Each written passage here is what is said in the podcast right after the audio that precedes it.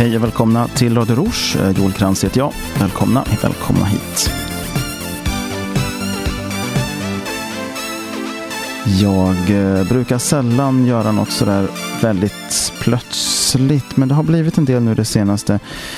Eh, och det är väl som det brukar vara, man sitter och läser på Facebook och så upptäcker man att det finns så mycket dumheter där ute att man känner att det här måste jag nästan göra något av, säga någonting om och så vidare. Så det blir ett sånt program idag. Idag, så jag vet inte vilken dag jag kommer hinna redigera i den mån det behövs och lägga upp det här. Men eh, jag spelar i alla fall in det idag den 2 mars. Trevligt att vi har kommit in i vårmånaden också. Temperaturen till trots. Mm. Eh, det är så här att jag eh, är med i ett antal diskussionsgrupper om humanism, religionskritik och så vidare. Och ni som känner mig, ni vet om att jag är inte på något sätt ehm, kritisk till individer eller till eh, människors tro i sig. Jag, jag, jag har ibland eh, en viss rädsla för vad den i stort kan göra på olika sidor av eh, spektrat naturligtvis och, och vad gäller olika former av tro också. Eh, bland annat så är jag med i en eh, diskussionsgrupp som eh, Humanisterna står för. Organisationen Humanisterna i Sverige, en, ett medlemsforum.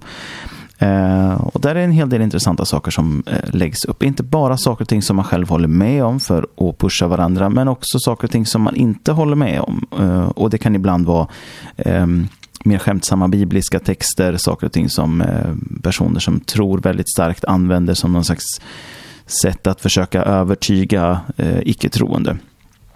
Det mm, är intressant på sitt sätt, men det vi ska koncentrera oss på idag det är en eh, understrecket som det heter. Alltså en, eh, en ja, ett debattinlägg helt enkelt från Svenska Dagbladet av Jonna Bornmark som är eh,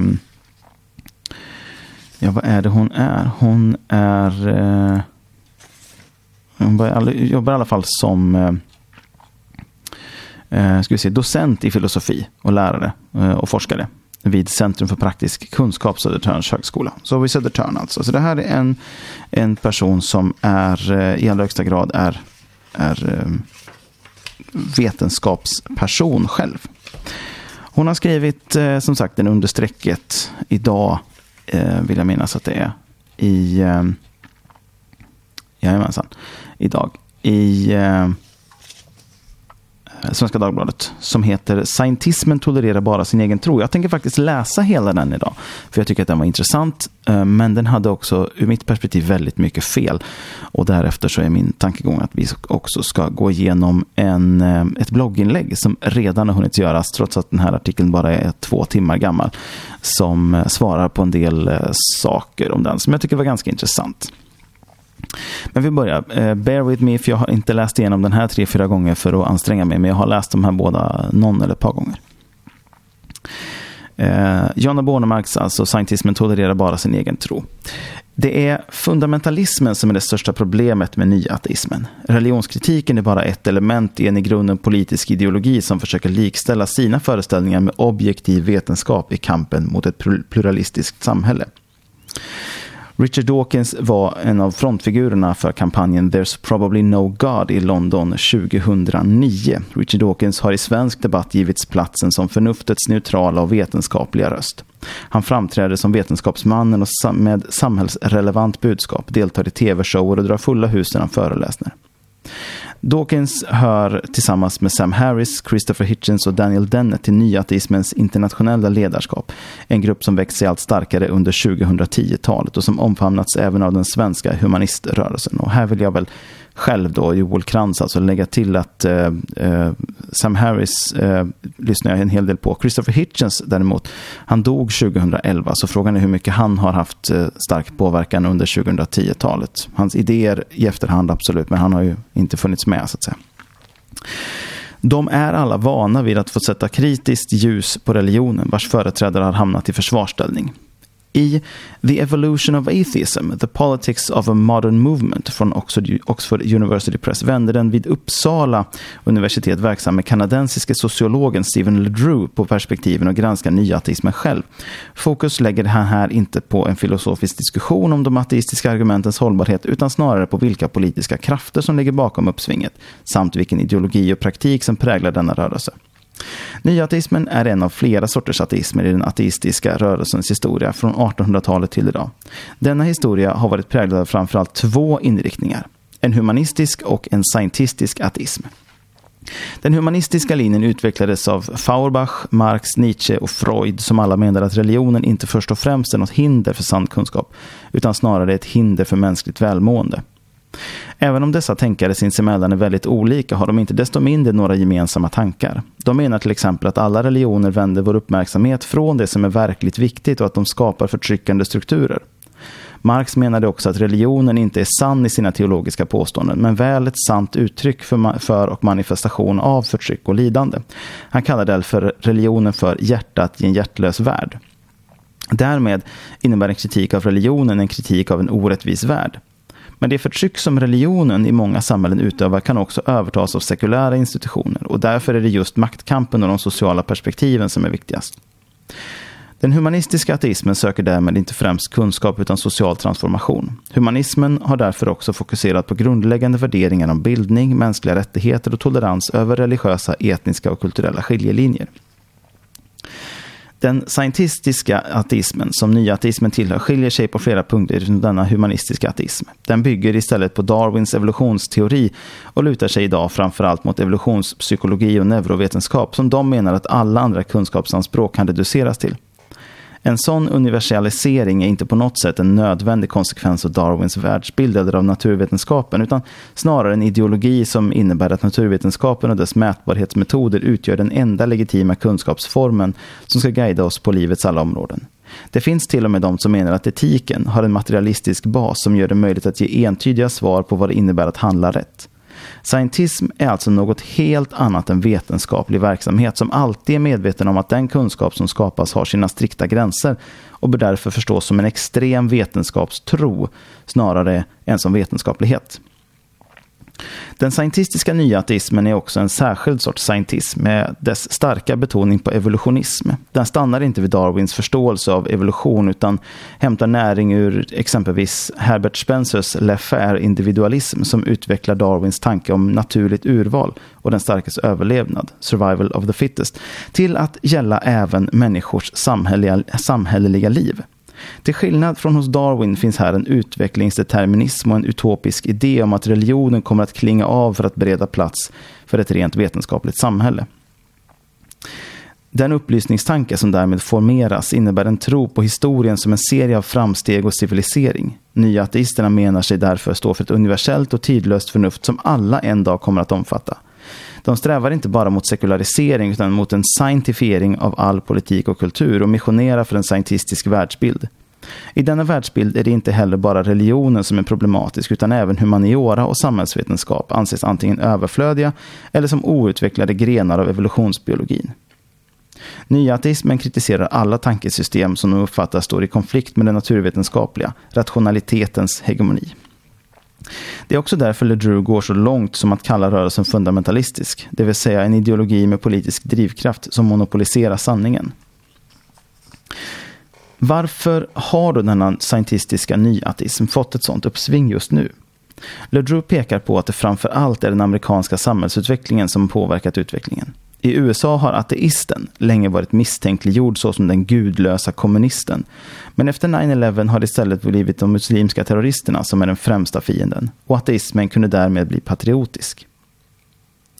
Flera av nyateisterna har också bejakat en retorik kring civilisationernas krig. Och både Christopher Hitchens och Sam Harris stödde krigen i Irak och Afghanistan och försvarade, an, försvarade användningen av tortyr det här vill jag också påstå, här finns det vissa tveksamheter. Om man, om man lyssnar på Sam Harris till exempel så, så ska man vara väldigt eh, uppmärksam på vad han säger och inte bara, eh, inte bara att han säger en viss sak, utan hur och vad han faktiskt specifikt säger. Men vi går vidare. De har därmed deltagit i att formulera en konflikt mellan upplysningens män och muslimska barbarer, en retorik även Dawkins alltmer anammat. Vid sidan av denna utveckling är det debatten med den amerikanska kristna högern med dess diskussioner om kreationism och intelligent design som allra mest har präglat den nya ateistiska rörelsen. Deras scientism innebär som vi har sett att de är emot allt som motsäger darwinism och evolutionsteori och därför är kreationisterna den självklara huvudfienden. Nya ateisternas syn på religion är därmed präglad av den mest fundamentalistiska formen av kristendom. Religionen uppfattas i linje med detta som en pseudovetenskaplig teori om naturliga fenomen och Gud uppfattas som en pseudovetenskaplig hypotes man tar till när vetenskapliga förklaringar inte räcker till. När vetenskapen utvecklas minskar också utrymmet för Gud och slutligen finns ingen plats kvar. Darwins evolutionsteori tvingar slutligen ut Gud ur hans sista tillflyktsort, livets uppkomst. Om Gud skulle finnas har han, skulle han vara ett objekt för vetenskapliga undersökningar. Vad nya ateisterna inte ser är att det bara är i relation till en bokstavstroende läsning av Bibeln som en sån tolkning av religionens centrala frågor stämmer.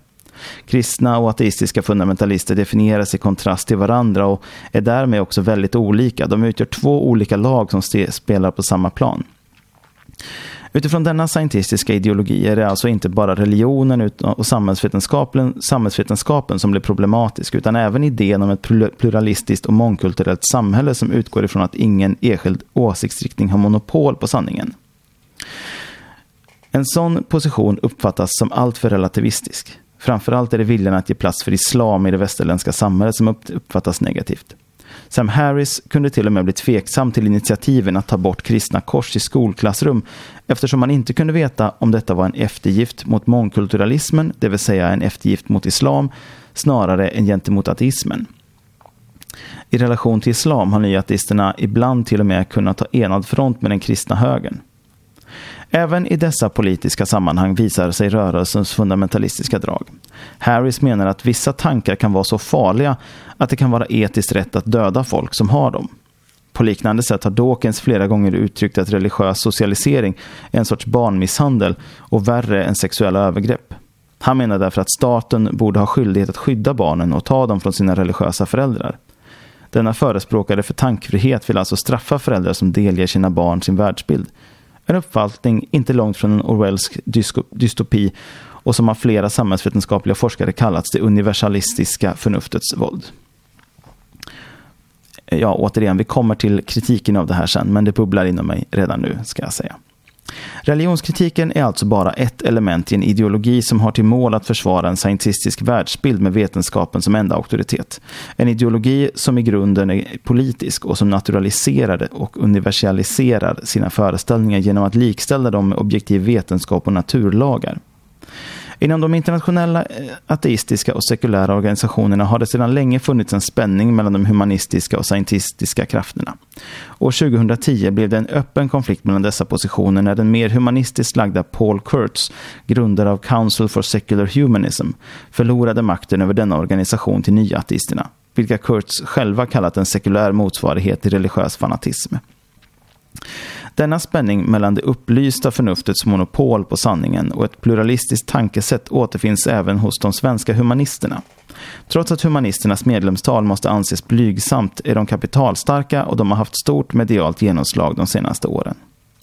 Traditionellt har den svenska rörelsen varit starkt präglad av ett humanistiskt och pluralistiskt tradition. Men en ökande kritik av islam, på gränsen till islamofobi och det stora inflytandet av Dawkins under senare år gör dock att man kan fråga vart rörelsen är på väg. Ja, ehm, första delen av dagens program, alltså Jonna Bornemarks eh, Scientismen tolererar bara sin egen tro från Svenska Dagbladet idag fundera innebördes, kanske diskutera med den som sitter bredvid, om det sitter någon bredvid. Och så fortsätter vi om ett ögonblick. Som P1, fast P3, fast bättre, fast sämre.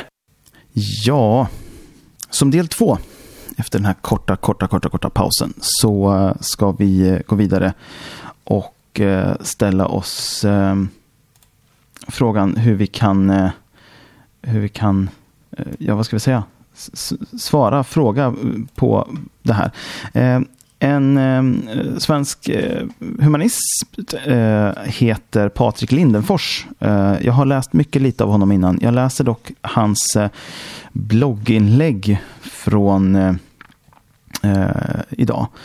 Och Ehm, jag tänker att eh, vi kan eh, fundera lite på det. Vi har läst eh, både den första och den andra delen sen, så får vi se. Hans blogginlägg heter Flest fel i en understreckare någonsin. I fablernas värld, kallar han den. För det är väl lite vad han ser det här som att vara. Vi läser får vi se vad vi säger. Idag har Jonna Bornemark, docent i filosofi vid Södertörns högskola, en understreckare i SvD, alltså Svenska Dagbladet. Det är en anmälan av boken The Evolution of Atheism, The Politics of a Movement av Stephen LeDroux. Postdoc vid teologiska institutionen på Uppsala universitet. Så det är lite svårt att veta vad som är Bornemarks åsikter och vilka som tillhör LeDrew, men det är med tanke på den föga kritiska läsningen av bokens teser. Eh, skillnaden är förmodligen ringa. Jag nöjer mig här med att läsa, lista några sakfel och rena påhitt i artikeln slash boken. Börjar vi då.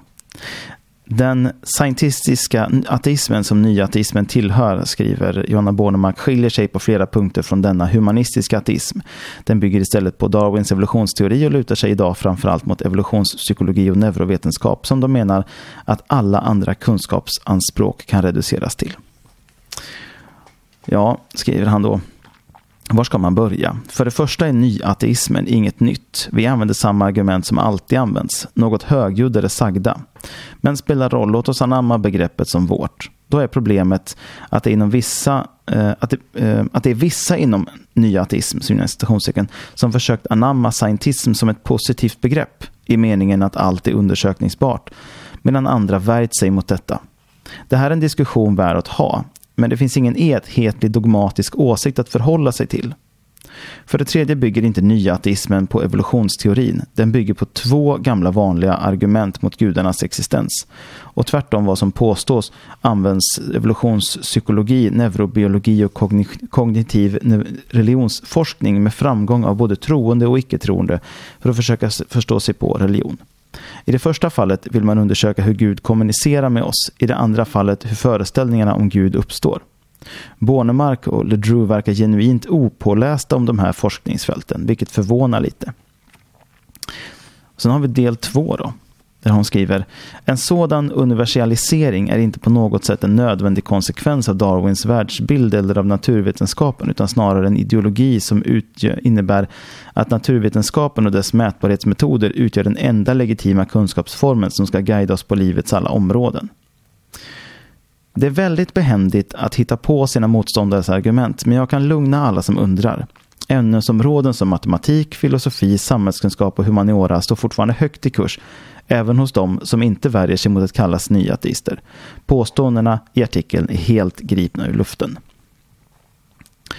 Nummer tre. Den scientistiska nyateismen är också en särskild sorts scientism med dess starka betoning på evolutionism och här har han slängt in ett sick, det vill säga att han är medveten om att hon har skrivit fel och inte han.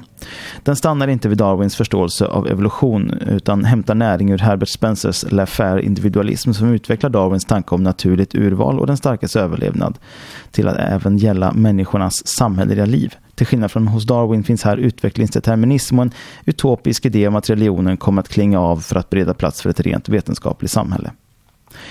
Det här, skriver Patrik Lindenfors, är ett fint sätt att kalla nyateister för nazister. Men nej.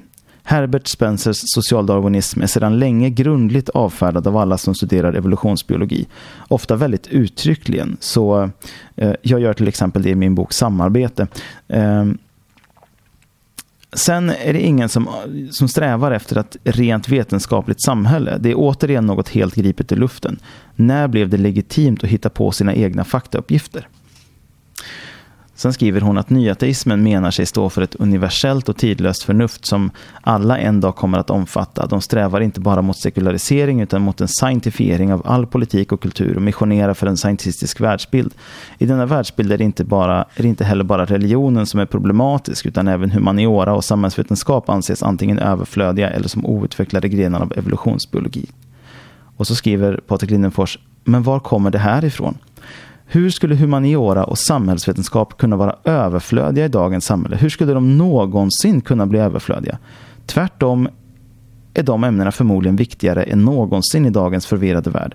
Återigen är påståendet helt gripet i luften. Det många forskare nu försöker göra är dock att korsbefrukta humaniora och samhällsvetenskap med naturvetenskap, till exempel inom mitt fält, kulturell evolutionsforskning.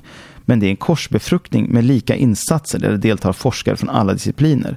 Om detta verkar Bornemark och LeDrew återigen genuint okunniga. Äh, jag orkar inte ens. I artikeln påstås det bland annat också att vi står bakom tankar om civilisationernas krig, tortyr och islamhat. Nej, det gör vi inte. Det påstås också att vi är emot ett pluralistiskt och mångkulturellt samhälle. Nej, det är vi inte. Att religionskritik bara är ett element i en ideologi som har som mål att försvara en scientistisk världsbild, vetenskap som enda auktoritet. Nej, vi har inte vetenskap som enda auktoritet. Att humanisterna är små når jag som tre stycken luff ungefär och kapitalstarka tyvärr inte. Kort sagt är artikeln i nästan helt och hållet ett besök i fablernas värld. Jag vill inte beskylla Bornemark för alla sakfel och påhitt. Det är ju en läsning av LeDrews bok hon redogör för. Men någon lite källkritisk granskning borde hon väl kunnat kosta på sig om hon nu tar på sig recensionsuppgiften. Det här är en så undermålig bok, artikel, med så många obehagliga och tendentiösa anklagelser att man undrar hur Sverige... Eh, att man undrar hur SVDs annars så kompetenta kulturredaktion kunnat släppa, släppa igenom den. Är det någon vikarie som varit framme? Okej, okay. det här är eh, Patrik Lindenfors ganska, alltså, ska vi säga, konkreta eh, tryck på vad, vad det här är. Jag har eh, eh, lyssnat en hel del, läst lite grann av Sam Harris och Christopher Hitchens. Och eh, framförallt vad gäller Sam Harris som ju fortfarande är aktiv. Som sagt, Hitchens dog ju 2011. Ehm, men Harris är väldigt, väldigt tydlig på det här. Och för er som är osäkra och tycker att han är hård och går på och aggressiv så skulle jag gärna rekommendera att eh, till exempel börja lyssna på hans eh, podcast som jag nämnt förut, The Waking Up Podcast. Det man måste komma ihåg, och jag tar eh, Harris som ett exempel i det här fallet, det är att Sam Harris är filosof i det här avseendet. Det är många filosofer som inte anser att han är filosof därför att han har inte studerat filosofi vetenskapligt. Men i allt han gör är det uppenbarligen filosofi han sysslar med. Eh, han är i övrigt eh, neurolog till eh, utbildning då, och sen är han också en framstående eh, välkänd ateist och ehm, eh, forskare inom både det och neurologfältet. Då. Eh, men det är jätteviktigt att komma ihåg det att lyssnar man på hans diskussioner så ja, man kan ha åsikter om vad hans uppfattningar är. Hans ideologi är kanske inte samma som min.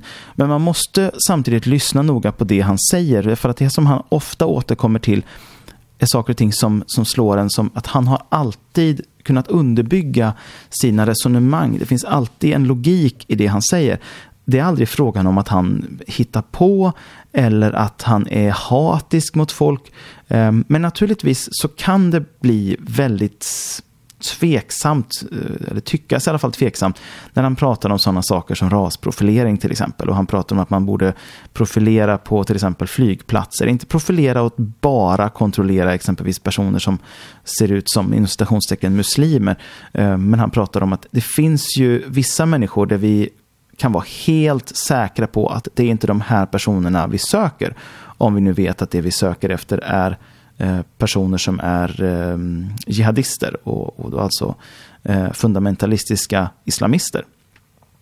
Vet vi att det är de som vi söker efter så finns det ju vissa grupper av människor som vi inte behöver kolla. Um, jag vill inte gärna gå in på den hela djupa diskussionen om det här därför att uh, jag riskerar redan med den här korta förklaringen att ge en helt felaktig bild av vad Sam Harris tycker. Dessutom så ska jag springa hemifrån om ungefär fem minuter och eh, dra in till stan, ha ett eh, konf konferens, får man nästan säga, med eh, min dotter Olivias mamma om hennes framtida skola och så vidare. Och lite sådär om våra liv i övrigt. Det är bra att ha det. Ni som är ensamstående föräldrar och inte har den relationen till eh, barnets mamma eller pappa eh, kan absolut rekommenderas för att eh, eftersom man inte ses så ofta, eftersom man ju inte bor ihop längre, så är det jättebra att se till att man i alla fall möts då och då och har en eh, bra diskussion om ens barn och kanske gärna om ens eh, respektive liv också. Så det ska jag göra nu. Hoppas att eh, ni tyckte att det här var inte helt värdelöst i alla fall. Jag kommer snart tillbaka med ett nytt avsnitt som får ha mer av min egen tankegång och mina egna funderingar. Men jag kände att jag behövde prata av mig lite och det här var ett bra sätt att göra det idag. Vi hörs och ses snart igen. Hej då!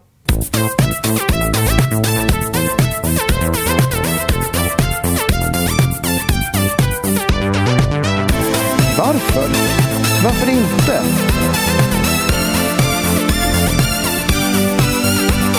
Ditt sällskap i diskbänken.